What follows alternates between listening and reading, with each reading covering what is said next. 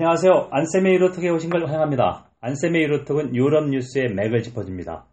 유럽과 세계 그리고 우리를 되돌아 봅니다. 일주일에 한 번씩 여러분을 찾아갑니다. 아, 배경음악이 바뀐 걸 느끼셨을 겁니다. 바하의 첼로 조국이고요. 아, 제가 2004년도 1, 2월에 베를린에 그 방문학자로 독일 사람들을 면담하러 갔었습니다. 그때 알게 된 심창현 씨, 예명이 심현입니다. 클래식 기타리스트하고 작곡가인데 아, 심현 씨가 수고해 주었습니다. 그래서 바하의 첼로 조곡을 클래식 기타를 연주했는데 저도 클래식 기타를 들어본 게 몇 년 안 됐는데 우리가 알고 있는 그 통기타보다 소리가 좀 훨씬 더 육중하고 뭐라고 할까요? 그 인생의 맛이 느껴진다 이렇게 좀 봤습니다. 자 그러면 오늘 안세메이로 톡을 도와줄 학생 두 명을 소개합니다.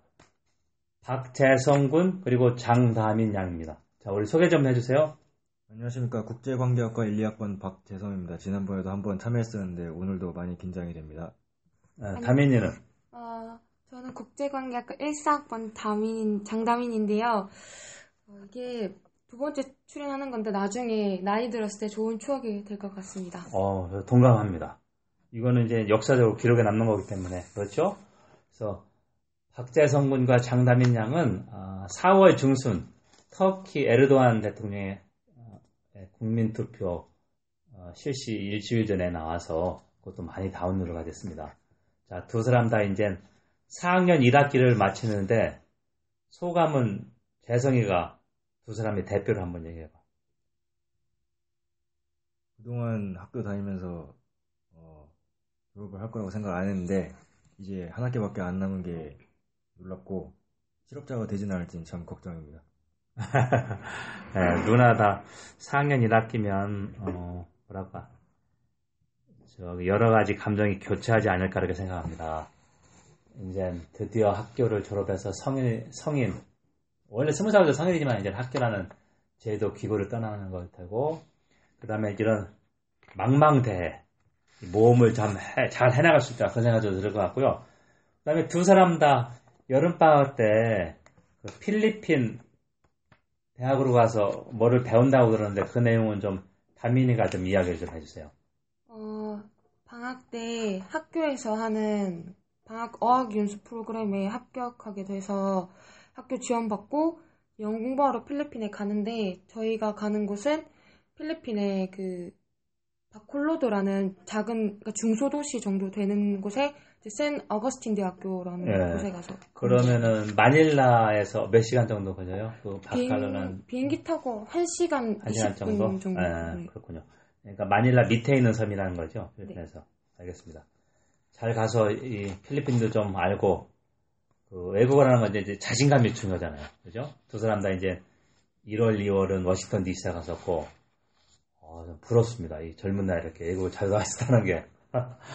선생님이 이 대프리카, 대구 아프리카에서 여름 내내 시간을 보내야 되는데 이제 다행히 그 아주 자연 에어컨이라고 하는 어, 시원한 야영장을 몇 개 알아줬어요. 그래서 아주 더우면 선생님은 야영장에 가서 일주를 보낼 생각입니다. 자, 그래서 오늘 이야기 나눌 게 도널드 트럼프 미국 행정부가 2017년 6월 2일, 1일입니다. 현지 시간으로는 기후변화 협약에서 탈퇴를 선언했습니다. 자, 어, 설마 설마 하던 게 이제 현실이 됐는데요. 자, 그것이 국제 질서에 어떤 의미가 있다. 자, 그 내용입니다. 제가 올해 유로톡 처음 했던 2회, 1월 8일자에서 트럼프 취임을 한 열흘 앞두고 미국과 유럽연합과의 관계, 그러니까 대서양 관계를 역사를 이야기하고 전망을 했습니다. 그래서 제가 점쟁이는 아니지만 또 전망한 게 그렇게 틀리진 않았다. 트럼프의 과도한 일방주의를 볼 때 대서양 관계가 상당히 요동칠 것이라 고 생각을 했는데요. 어느 정도 맞았습니다. 그래서 관심 있는 분들은 유로톡 2에 제목이 안 달아져 있는데요. 올해 1월 8일자입니다. 미국과 대서양 관계를 좀 어, 한번 이거 같이 들으면 이해에 도움이 될 거라고 생각하고요. 자, 트럼프 대통령은 역대 대통령에서 최악의 지지율로 출발했습니다. 지금도 어, 지지도가 3분의 1, 그러니까 34%밖에 안 됩니다. 그러니까 트럼프의 열렬한 지지층은 절대 트럼프가 어떤 정책을 해도 변하지 않습니다. 지지가. 그러니까 극성 지지층이라고 볼 수 있고요. 그리고 5월 28일에 올렸던 24일 유로톡에서는 유럽연합과 중국과의 관계를 다루었는데요. 이것 또한 참 예지력이 있었다. 왜냐면은 트럼프가 기후변화에 살퇴하기 4일 전에 이걸 올렸지 않습니까? 그렇죠? 네. 그래서 제가 이야기했던 게 두 가지 얘기는 하나는 유럽연합과 중국이 기후변화 협약에 기후변화에 공동 대처할 수밖에 없을 것이 첫 번째였었고 두 번째가 중국이 유럽연합한테 시장 경제 지위를 계속 요구한다. 자, 그 내용이었었는데요. 6월 1일 날 트럼프가 기후변화 협약 탈퇴 발표하기 바로 그날 브뤼셀에서 중국하고 EU 정상회담이 있었어요. 연례적으로. 그 자리에서 양자가 기후변화에 공동 대처하기로 했다가 막판에 틀어져서 공동성명에서 나오지 못했는데요. 그 이유가 중국의 시장 경제 지위를 요구했기 때문입니다. 그렇게 보면 중국이 상당히 협상을 잘한다. 이유가 거부하지 못하겠지. 하지만 이유가 이걸 거부했어요. 하지만 아, 유럽연합 중국은 미국, 그러니까 세계에서 두 번째 온실가스 배출국이죠. 중국이 제일 최대 배출국이고, 그다음에 유럽연합 28개나 세 번째 배출국입니다. 미국 두 번째가 빠졌지만 중국과 유럽연합이 기후변화에 공동 대처하면 그래도 기후, 어, 지구온난화를 좀 막을 수 있다 이렇게 생각하고요. 그러면 먼저 어, 트럼프라는 사람이 참이 한 7살 정도 아기 수준이다 이렇게 생각하고 있는데 그 주목을 받은 게 최근 트럼프의 악수 외교입니다. 재성이 한번 조사해 왔는데 메르켈하고 트럼프가 지난 3월 중순에 워싱턴 DC에서 정상회담을 하고 그다음에 마크롱은 5월 초에 당선인 다음에 5월 말에 북대서양 조약기구 나토에서 트럼프 대통령을 처음 만났습니다. 그래서 두 사람의 악수가 상당히 대비가 됐는데 그거 한번 좀, 좀 대답을 좀 해주시죠. 어, 트럼프 대통령이 정상 외교를 하는 과정에서 악수를 외교의 도구로 사용한다는 어, 측면이 있는데 네. 그 긍정적인 사례로 두 개가 있고요. 부정적인 사례로 실패한 사례로 두 개가 있습니다. 네, 좋습니다. 트럼프의 악수 외교에서 성공한 지도자 두 명은 프랑스의 마크롱 대통령과 네. 캐나다의 트뤼도 총리입니다. 네. 트뤼도 총리 같은 경우 악수를 할 때 트럼프의 악, 악력을 견디면서 네. 어깨를 잡으면서 포옹까지 나눴고요. 어 대단하네요. 트뤼도가 네. 저기 트럼프보다 키도 작은데, 네. 그죠? 네. 그리고 마크롱 대통령 같은 경우는 트럼프와 악수를 하는데 6초간 그 뼈마디가 드러나고 손이 하얘질 정도로 세게 악수를 하면서 끌어당겼습니다. 그래서 트럼프가 끌려갔고 고통 때문에 표정이 일그러졌고요. 네. 프랑스에서는 이것을 마크롱의 승리라고 표현을 했습니다. 맞습니다. 트럼, 프랑스 사람들이 엄청나게 자존심이 강한데 우리 대통령이 이겼다 이런 얘기를 했습니다. 네, 좋습니다. 네. 실패한 경우는 뭐가 있습니까? 반대로 트럼프 대통령과의 악수에서 실패한 지도자 두 명으로는 독일의 메르켈 총리와 일본의 아베 신조 총리를 꼽을 수 있는데요. 네. 아베 신조 총리 같은 경우 19초나 악수를 했는데 너무 세게 손을 오랫동안 잡아가지고 표정이 일그러질 정도였고 네. 메르켈 총리 같은 경우는 아예 악수를 무시당했습니다.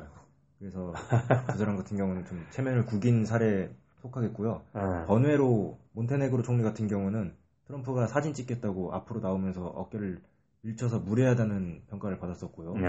교황과의 사진을 찍을 때는 트럼프가 손을 잡으려는데 교황이 뿌리쳐서 화제가 되기도 했어요. 네. 어, 우리 역시 프란체스크 교황입니다. 그죠? 네. 세계 전 세계에 존경을 받는 프란체스코 대통령.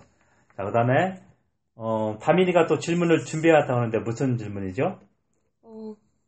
어, 메르켈은 왜 트럼프랑 사이가 안 좋은 거예요? 네.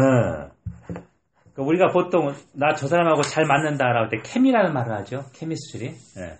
케미도 있겠지만 중요한 거는 가치관 차이가 제일 심각하다. 뭐냐면 미국이 원하든 원치 않든 이 서구, 미국과 유럽을 합한 그 서구의 지도자 역할을 하잖아요. 글로벌 리더십. 근데 트럼프는 너희들 제대로 비용 분담 안 하면 우리는 절대 도와줄 수 없다. 그러니까 리더는 조금 더 많이 분담하기 때문에 리더라고 하는데, 어, 그걸 싫어하고 거부하면서 장사치처럼 행동하는 거죠. 그죠? 정치인이 아니라. 자, 그래서 이제 가치관, 가치관에서 차이 나는 게 미국이 글로벌 리더 역할을 하지 않으려고 하고 너무 비용 측면만 강조한다. 그리고 이민 같은 거는 미국의 이민으로 이루어진 나라 아닙니까? 당연히 미국 대통령은 이민을 환영하고 권장해야 된다는데 트럼프가 대통령 되자마자 첫 번째 행정명령이 주요 이슬람 7개국 나라에 방문을 금지한다 그랬어요. 여러분 이해가 안 되죠? 그러니까 이 사람들 다 테러리스트 온다는 얘기인데 저도 이해가 안 되죠. 그런 참 이해가 안 되는 조치. 메르켈이 상당히 실망을 했고 개인적인 측면을 한번 얘기한다면 메르켈은 60이 넘었는데 동독 출신 목사의 딸입니다. 그렇죠? 그래서 동독에 있을 때는 미국을 가볼 수가 없었죠. 아메리칸 드림이라고 배우기만 했다가 메르켈이 통일된 다음에 90년대에 서독에서 그 당시 헬무트 콜이라고 하는 그 통일의 총리의 콜, Kohls Mädchen이라고 했습니다. 콜의 귀염둥이 소녀 그런 말 별명을 붙여서 이제 콜이 동독 출신 각료를 임명해 좀 그럴듯할 거 아닙니까? 통일된 독일에 그렇죠? 그래서 메르켈이 첫 번째 에, 각료가 그 청소년부 장관 그런 걸 하다가 그 다음에 우리 그 어, 기후변화에 교토의정서 있었죠? 그걸 때는 메르켈이 환경부 장관을 했어요. 그러니까 메르켈은 기후변화 협약에 대해서 상당히 애착이 있을 수밖에 없습니다. 그죠? 국제 무대 자기가 처음 데뷔했고, 그리고 메르켈은 어, 통일된 다음에 90년대 중반에 미국을 처음 방문했어요. 가서 얼마나 그 자기 꿈에 그리던 날을 한번 봤겠어요. 우리 두 사람도 미국 처음 갔을 때 기분이 어땠어요? 말로만 듣던 미국 처음 때 어땠어요? 그런 기분이 비슷했 거죠? 예. 어, 진짜 자유의 나라구나. 물론 그때는 트럼프라는 이상한 사람이 대통령이 됐지만, 네. 어, 자, 그렇게 했기 때문에 메르켈이 볼 때는 미국이 글로벌 리더십을 포기하고 자유무역도 좀 훼손하려고 그러고 더군다나 이민이라는 근본가치, 난민조차 거부하는 이런 미국 대통령을 어떻게 용인할 수 있을까? 하지만 어, 독일도 우리나라와 마찬가지로 미국이 없었으면 독일은 존재할 수가 없었습니다. 우리가 알고 있는 독일 2차 대전에 자 그렇기 때문에 어, 메르켈이 드러내놓고 트럼프를 비판은 못하고 있습니다. 자 그래서 유럽 통합의 틀에 살려가는 것이죠. 네. 네, 그래서 메르켈 총리가 지금 독일에서 굉장히 오래 총리를 하고 있고 마크롱 대통령이 새로 뽑혔는데 메르켈과 마크롱의 협력이 유럽에 얼마만큼 도움이 될까요? 예, 핵심 질문입니다. 앞으로 마크롱 대통령이 임기가 5년이고 또 재선이 가, 중임이 가능하기 때문에 잘하면 10년도 간다는 거고요. 메르켈 총리는 9월 24일에 독일 총선이 있는데 큰 이변이 없는 한 사선에 성공할 것 같다. 그럼 메르켈하고 마르코, 마크롱이 앞으로 4, 5년 동안 같이 유럽을 이끌어 나간다고 볼 수 있어요. 그래서 이제 선생님의 이 전공이 이건데 유럽 통합에서 독일과 프랑스가 항상 아, 같이 이 유럽 통합을 이끌어 왔습니다. 그래서 이제 제가 연구한 것은 이 두 나라의 유럽 통합하고 왜 독일하고 영국은 유럽 통합에서 잘 협력하지 못했을까? 그걸 비교 연구한 건데요. 자, 그래서 이제 메르켈과 사르코지 대통령, 그, 즉, 어, 마크롱, 전임자, 올랑드, 그 전임자가 사르코지였죠. 2007년부터 12년. 그때는 이제 중도 우파였습니다, 공화당. 합해서 메르코지라는 말을 썼습니다. 여기서 중요한 게 독일이 앞서서 이끈 나라에서 메르켈의 메르를 썼고, 그 다음에 코지, 그 다음에 메르콜랑드란 말은 별로 안 쓰면 프랑스가 워낙 그때는 경제가 안 좋았기 때문에. 근데 요새 다시 나오는 말이 메르켈과 마크롱 에서 메르크롱이라는 말이 나옵니다. 어, 마카롱이 아니, 아, 마카롱이 아닙니다. 메르크롱. 어, 자, 같은 말로 독일이 주도하지만 프랑스가 독일하고 긴밀히 협력해서 두 나라가 하나가 되어서 유럽 통합을 이끌어 나간다. 그래서 메르크롱이 맞습니다. 자, 앞으로 이제 브렉시트 협상이 6월 19일 그때부터 시작됐습니다. 자, 그렇기 때문에 이 유럽 통합에서 독일하고 프랑스는 제일 두려워하는 게 영국 같이 탈퇴하는 나라가 또 나오면 안 되거든요. 그래서 이런 원심력이 지금 있는 상황이기 때문에 이 원심력을 저지하기 위해서 잡아당기는 힘, 중심을 잡고 구심력을 상당히 발휘할 것이다. 이렇게 봅니다. 자, 그렇게 볼 수 있고요.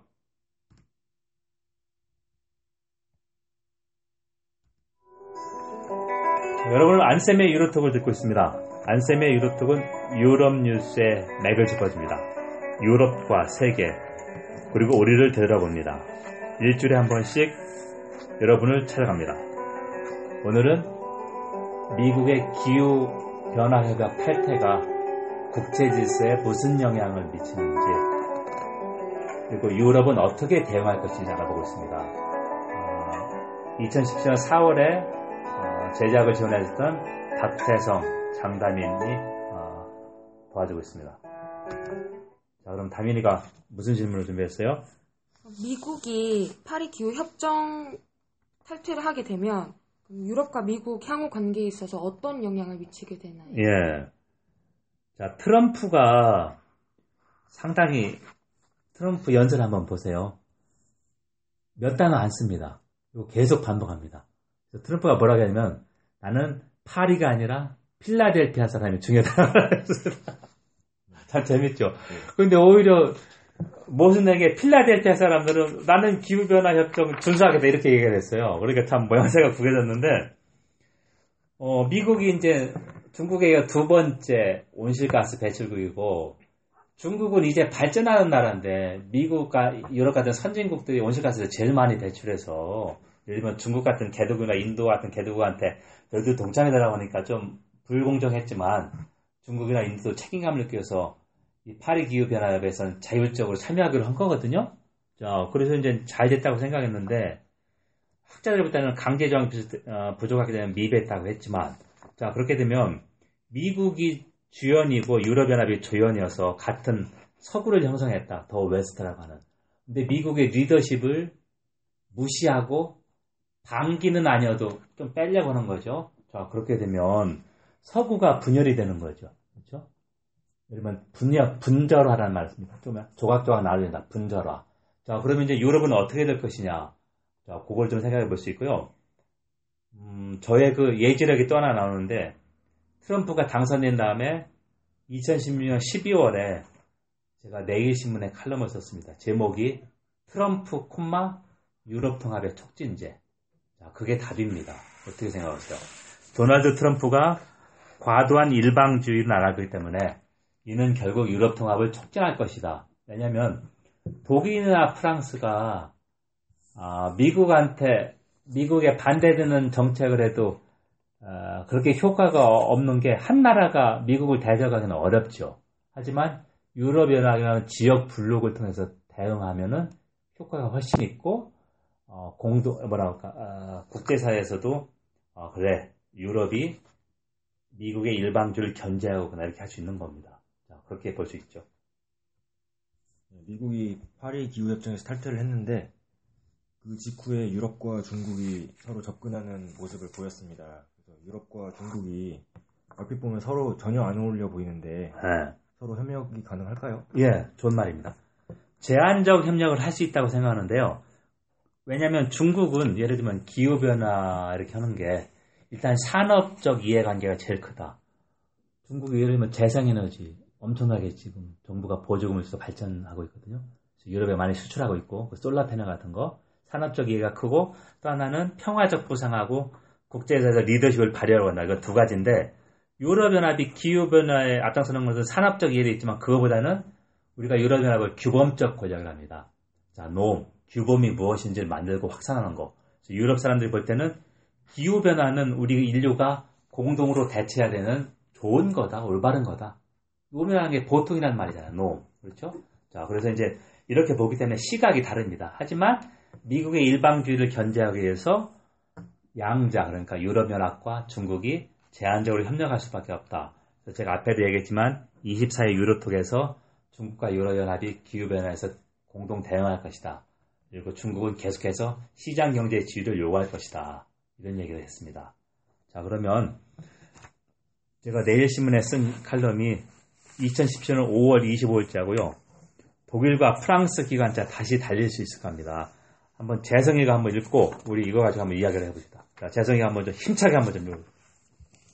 지난 15일 베를린 시내 중심가의 총리 관저 전날 취임한 39살의 에마뉴엘 마크롱 프랑스 대통령을 앙겔라 메르켈 독일 총리가 환대했다. 독일과 프랑스 지도자들은 취임 후 첫 해외 방문 국가가 관례로 정해져 있다. 마크롱도 이를 지켰다. 취임 다음날 독일을 방문한 그는 유럽 통합에 매진할 것이며 이를 위해 양국 간의 협력과 리더십이 무엇보다도 중요하다고 역설했다. 메르켈도 같은 취지로 화답했다. 유럽 통합을 부정하고 국경을 쌓겠다는 극우 민족 전선의 약진을 프랑스가 막아냈다. 지난해 6월 영국의 유럽연합 탈퇴를 결정한 국민투표로부터 시작된 반세계화 물결은 그해 11월 도널드 트럼프의 미 대통령 당선으로 거세졌다. 하지만 프랑스 유권자들은 개방과 유럽 통합 지지를 내세운 젊은 신인을 대통령으로 뽑아 반세계화 물결을 저지할 방파제를 구축했다. 이유는 일단 안도하는 분위기이지만 독일과 프랑스 기관차가 다시 가동해 속도를 낼 수 있을지는 아직 불확실하다. 1979년부터 11년간 영국 총리를 역임한 철의 여인 마거릿 대처는 EU 이사회에 참가하여 독일의 유럽 통합 정책을 면밀하게 관찰했다. 그는 퇴직 후 펴낸 회고록 다우닝가에서 보낸 세월에서 독일이 유럽 통합을 이끈다고 말했다. 프랑스는 독일과 함께 유럽 통합을 견인해왔지만 내심 자국이 통합을 주도한다고 자부했다. 하지만 대처는 정반대의 평가를 내렸다. 1, 2차 대전의 역사적 업보 때문에 독일이 유럽 통합 정책을 전면에 내세우지 못하고 프랑스와 함께 사전 조율에 협력하는 듯 하나 실제 결과와 내용을 보면 독일이 이끈다는 것이다. 이런 평가는 2010년 그리스 경제 위기 후 아주 정확하다고 판명되었다. 적확하다고 판명되었다. 독일이 이끌어온 유럽 통합 위기 속에서도 독일 경제는 선방해 왔고 반면에 프랑스는 단일 화폐 유로를 사용하는 19개 유로존 회원국 가운데 평균에 미치지 못하는 저성장으로 고전해 왔다. 학자들은 유럽 통합의 균형추가 독일로 확연하게 기울었다며 포퓰리스트 세력의 확산, 난민 유기가 일상이 된 테러, 브렉시트 등 복합적인 위기에서 독일 혼자 통합을 견인하기는 버겁다고 진단했다. 아직까지도 독일은 강함을 숨기기 위해 프랑스를 필요로 하고 프랑스는 약함을 감추려 독일이 필요하다. 마크롱은 이런 불균형을 고쳐 자국이 유럽 통합에서 더 적극적인 역할을 해보겠다는 포부다.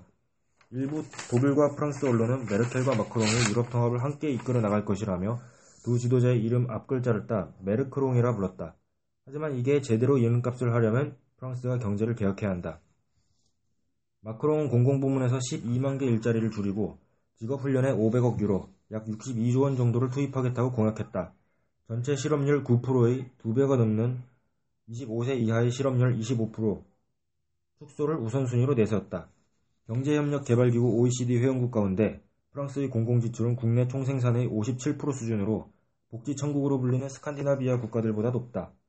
프랑스인들은 이를 영미식과는 다른 자국의 독특한 모델로 여긴다. 다음 달 18일 프랑스 의회 선거 결과가 개혁 여건 조성을 가늠할 수 있는 첫 시험대가 될 것이다. 마크롱이 창당한 정당 전진하는 공화국이 의회에서 과반을 확보하기는 어려울 듯하다. 그렇다면 중도 우파의 공화당, 중도 좌파의 사회당과 협치 혹은 비용식, 비공식 연정이 필요하다. 독일 총선은 9월 24일에 치러진다. 따라서 프랑스는 앞으로 아무리 길어야 1년 안에 노동시장의 유연성 도입 등 경제 개혁에서 어느 정도 성과를 내야 한다. 이런 연후에야 프랑스가 독일에게 요구하는 유로존 개혁이 일부 수용될 수 있다. 독일은 어려운 집안 정리를 해내는 프랑스의 의견을 조금이라도 경청하려 할 것이다. 다음 달 8일 영국 총선, 18일 프랑스 총선 결과가 나온 후 그 다음 주에 브렉시트 협상이 시작된다. EU가 직면한 갖가지 원심력을 저지하기 위해서는 독일, 프랑스 기관차가 재차 나아가야 한다. 단 프랑스 쪽 엔진 정비가 우선이다. 네, 자 고생했습니다. 자 그러면 다민이는 이런 명품 칼럼을 한번 듣, 읽어오고 들어봤더니 어떤 생각이 들어? 너의 의견을 한번 좀 얘기해봐. 음, 일단은 메르크롱이라는 단어가 네. 되게 잘 상황을 표현한 것 같아서 네. 생각이 났고 그 다음에 이제 마크롱이 그 공공 부분에서 일자리를 줄이고 직업 훈련에 어, 많은 돈을 투입하겠다. 이거를 처음에 사실 이해를 못했어요. 네. 그래서 그거에 대해서 더 공부를 하게 되면서 네. 네. 그렇죠. 우리는 이제 OECD 평균에도 훨씬 못 미쳐요. 공공부문 일자리가. 프랑스는 훨씬 높은 거고. 그러니까 그 동안에 대기업들이 몇십 조 원의 돈을 쌓아놓고도 인력 정규직을 고용을 안 했어요. 왜냐면 기업은 이윤이 목표잖아요.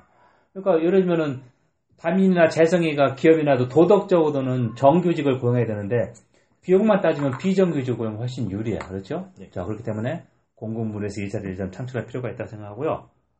어, 하여간 제가 썼던 이 칼럼 중에 어, 상당 부분이 맞게 돌아가고 있습니다. 그래서 이 담임이나 재성이는 선생같이 훌륭한 교수님 밑에서 배는 아주 자랑스럽게 되겠대요.